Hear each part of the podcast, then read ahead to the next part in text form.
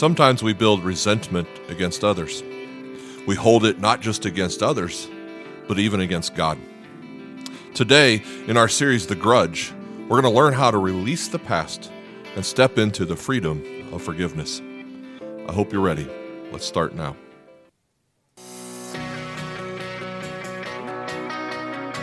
Life has its ups and downs.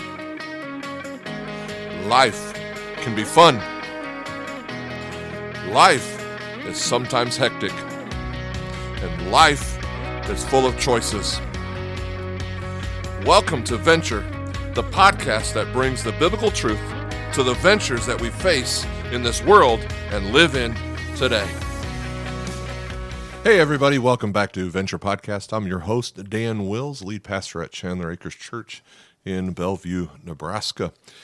As always, uh, so thankful that I get to talk to you guys all today. Uh, I'm so glad you joined us. Uh, you are where you need to be today, and my prayer is that God will show you uh, why you are where you're at. Um, for, there's a reason and purpose behind everything that God does, and and uh, I'm praying for that always for everybody that uh, He will show that to you.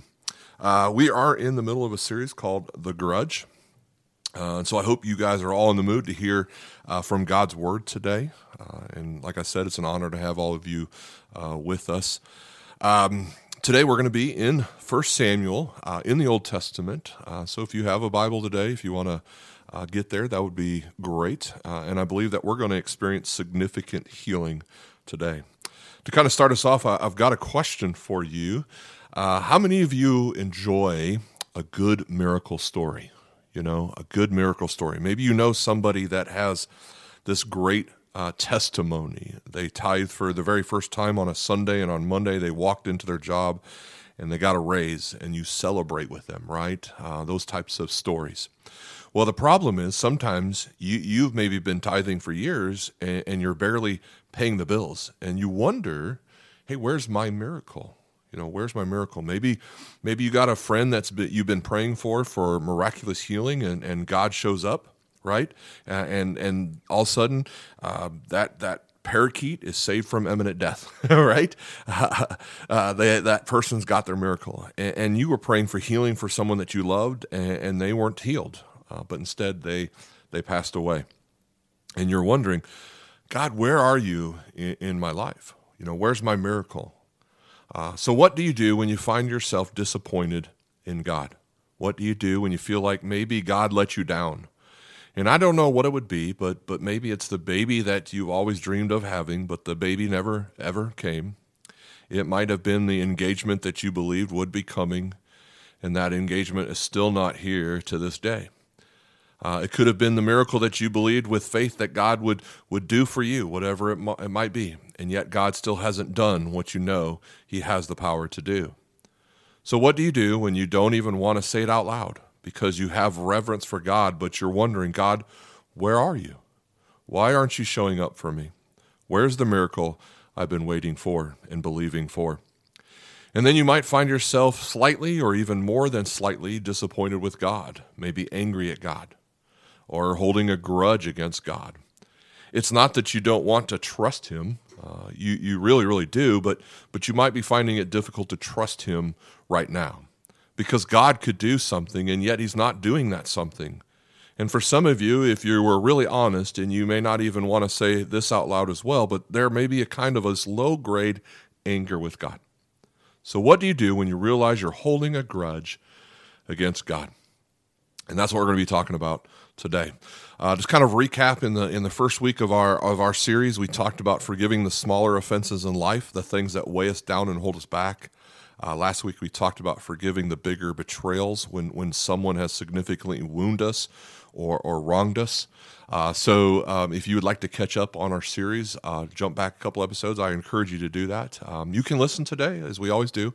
Uh, you will not have a problem and not understand what's going on today, uh, but it kind of helps you go in that that order if you, if you jump into those. So. Uh, I, I'm excited about next week as well because we're going to be talking about forgiving ourselves. Uh, you may recognize God has forgave you, but you're carrying the weight, the guilt, the shame from something that you did in the past, and you just can't seem to let it go. All right. Well, today we're going to be talking about forgiving God. And so, what do you do when you realize you're holding a grudge against God? Now, to be really technical, and I want to say this because it's important to say, okay, we, you need to understand this. We don't, we don't technically ever forgive God because God never sins. God doesn't do any wrong. And so to say we forgive God would basically be unfair. It doesn't exist, okay? But there are those of you, perhaps, that you really do need to reconcile with God because you're holding a grudge.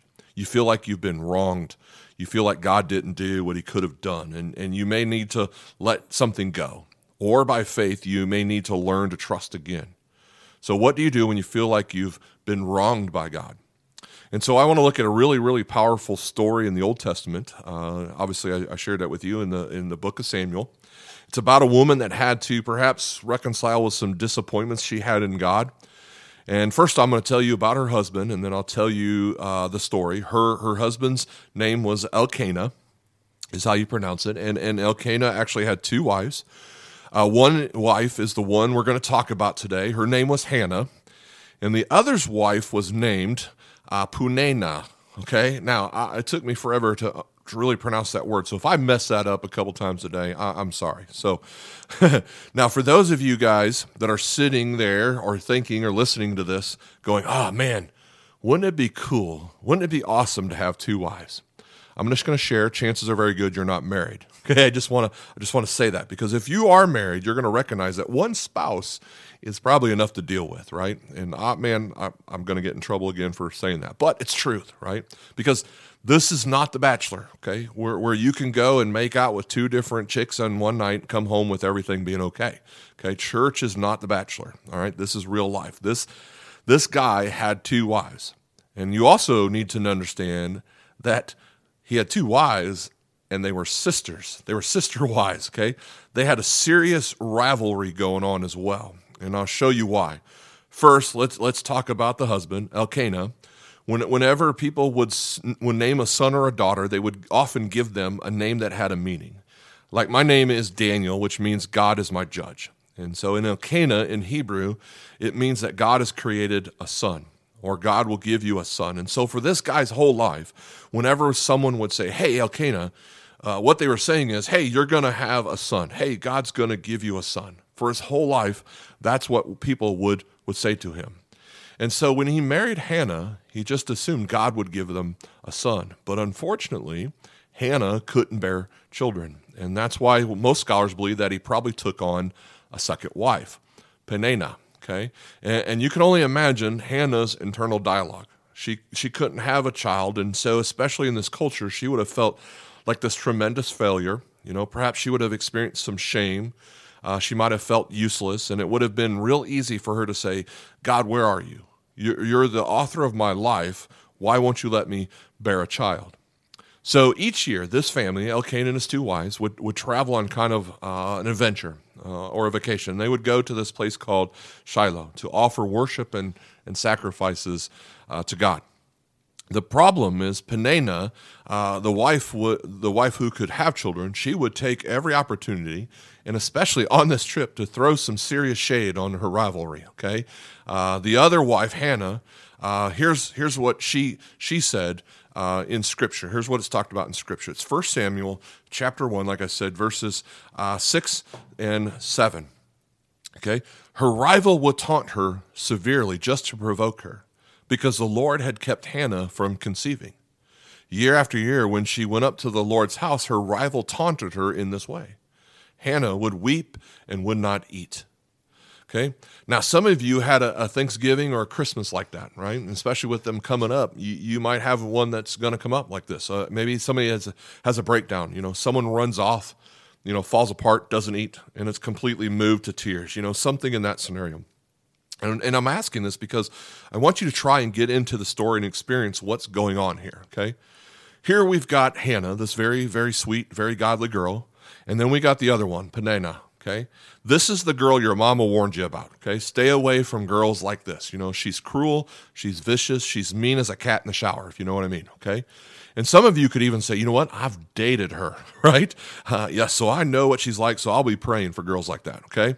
And so you can only imagine Hannah's mindset, okay? She had to be asking, why in the world would God bless Peninnah with kids and not bless me? God could have given me a child, okay? So just picture her dialogue. Maybe it's it sounds something similar to this. Maybe she says, "You know, I've been faithful. I've saved myself for marriage. I read my Bible every single day. I come to every church service. I serve in the nursery room. I'm faithful. I'm a giver. I love God and I haven't done anything wrong. And there's all these people, they do things wrong and yet they have children. God, where are you in my life? You know, I don't understand." And so she did perhaps the very same thing that, that some of you do. She prayed and she believed and she waited and then there was nothing. And year after heart wrenching year, she prayed, believed, and waited. There might be someone here uh, listening today that, that can relate. You, you prayed and prayed and, and believed for the salvation of someone that you love. But year after year goes by and, and nothing seems to change. You know, you prayed and prepared and, and believed for a, for a job with, with benefits, and yet the job continues to seem to be out of reach. You know, you ask God for healing for someone that you love, and you know He He could, and you knew He believed that He would, but yet He didn't. And you wonder why. Why does why does He do it for others, but He didn't do it in this case? Maybe you prayed and asked God, please make my depression go away. You know, I beg you. I know I know you can, and year after year you still fight to get through the day. And I don't know what it might be for you. It could be the trial that never seems to go away. It could be the marriage that never seems to get any better. It could be financial hardship. You know, month after month, year after year, we believe we're getting going to get ahead, and you always feel like you're behind. It, it, could be dreaming of and hoping for someone to to do life with, and, and year after year, you're still are feeling all alone. And then one day you wake up and you're wondering, where are you, God? I've trusted you. I'm trying to believe in you. Why haven't you done what I know you can do? Do you hear my prayers? Do you even care? God, where are you? And so you pray, you believe, and you wait, and another year goes by. If you've ever felt like that, that's exactly what Hannah felt like. She was married to Elkanah, who, as best we could tell, was probably a pretty good man. The problem is he was still a dude, okay? Ladies, you need to understand something. You, you can't cast the dude out of a man, okay? It's just part of life. The problem with dude is, is we just say dudeish things. I don't even know if that's a real word, but I'm going to say it that way. Okay, we just do. It's just hardwired in us. We're we're all bent towards sin, and our sin nature sometimes takes over, and we just ask really stupid questions. If I could go off topic for a, just a moment, I need to protect some of my brothers from imminent danger in your life. Okay, there are there are landmines in every marriage. Okay, there are certain questions that you are forbidden to ask. They seem natural to you, I know, and they seem right. I, I get it but my God has sent me today to deliver some of you from trouble and temptation that is to come. All right? So, gentlemen, if I can just give you a little bit of advice, those that are listening, whatever you ever never ever do is you never walk in at the end of a day and ever under any or any circumstance ever ever ask your wife so what did you do all day today you know just it doesn't work that way don't do that and don't ever walk up to to your woman and say did you mean to do that to your hair okay? Don't ever say that. And and whatever you do, don't ever ask this question, okay? It'll save you uh, a lifetime of, uh, uh, of hurt, okay? You never ask the question, are you gaining weight? Okay? You, you know, I can just I can hear the tone change just over the podcast without even being there, okay?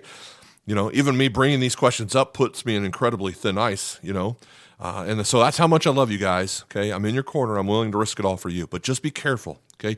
You need to ask questions like, Hey, why are you so wonderful? And, and how did I get you? You know, questions like that. Right. So anyway, Elkanah was a dude and he asked an incredibly dudish question. And I want to show you one of the most dudest question. I don't know if that's a proper word, but anyway, we're going to use it. Dudest questions you could read anywhere in all the Bible. Okay. Poor Hannah wants to have a child. And Elkanah wonders why she's so upset, and he asks this question. Look at verse 8. Hannah, why are you crying? Her, husband, her husband Elkanah would ask, Why won't you eat? Why are you troubled? Am I not better to you than, than 10 sons? Now, I know, ladies, that that actually I know I don't I don't get it, but for, to a guy that makes sense to him. Okay, I, I can't explain why. Uh, in fact, you know, as I read that, there's probably guys looking at it going, "What's the problem with that question? I don't get it." You know, because it makes sense to them. But Hannah's response is not recorded in Scripture. But God revealed to me what she said. And, and what she said was, Do you want to rephrase that question? Let me ask you again. Do you want to rephrase that question? Because you don't want to hear the answer. I'm just going to share that with you, okay? Now, that's at least what my wife would say whenever I would ask her a dudish question like that, okay? I, I can guarantee you that. And so I want you to feel her pain, okay? She's doing everything she possibly can to trust in God. And yet, the whole only thing that she wants that, that God has the power to give, God seems to withhold from her. And she's got Peninnah running around with her little rugrats, her little drunk squirrels, always criticizing her, belittling her and her husband, who, who's this good man, right? We pretty much assume she, he's a good man, but continues to put his foot in his mouth, okay? So, what do you do when you wake up and you find yourself disappointed? Because God didn't do what you know he could have done. What I want to show you is exactly what Hannah did. And this is something that on occasion you might even find helpful. And chances are pretty good you won't hear about this often when you walk into a church, okay? And you won't hear a lot of pastors tell you to do this. I'm not going to tell you anything that's wrong, uh, but I just know they wouldn't tell you to do this because I definitely wouldn't recommend this daily for like the next 20 years, okay? But every now and then, you may do what she did. She just unloaded on God, she just let it rip. She didn't hold anything back, told God exactly what she felt. She took all the pain, all this hurt, all this disappointment, all the anguish, all the agony, and she just hurled it recklessly towards God. And this is what Scripture says, okay? Uh, verses 9 and 10. On one occasion, Hannah got up a- after they ate and drank at Shiloh. The priest Eli was sitting on a chair by the doorpost of the Lord's temple deeply hurt. Now pause there just for a second. Deeply hurt. In my my my translation says hurt. Uh, in other translations, it says with anger, deeply anguished. It changes all those verbiages to all kinds of different things. Deeply hurt, Hannah prayed to the Lord and wept with many tears. So, in other words, from the depths of her heart, she cries out. And I don't know what she said. Maybe she said, God, this isn't fair. God, why didn't you? Why aren't you? Why did you give a baby to her? Why didn't you give it to me?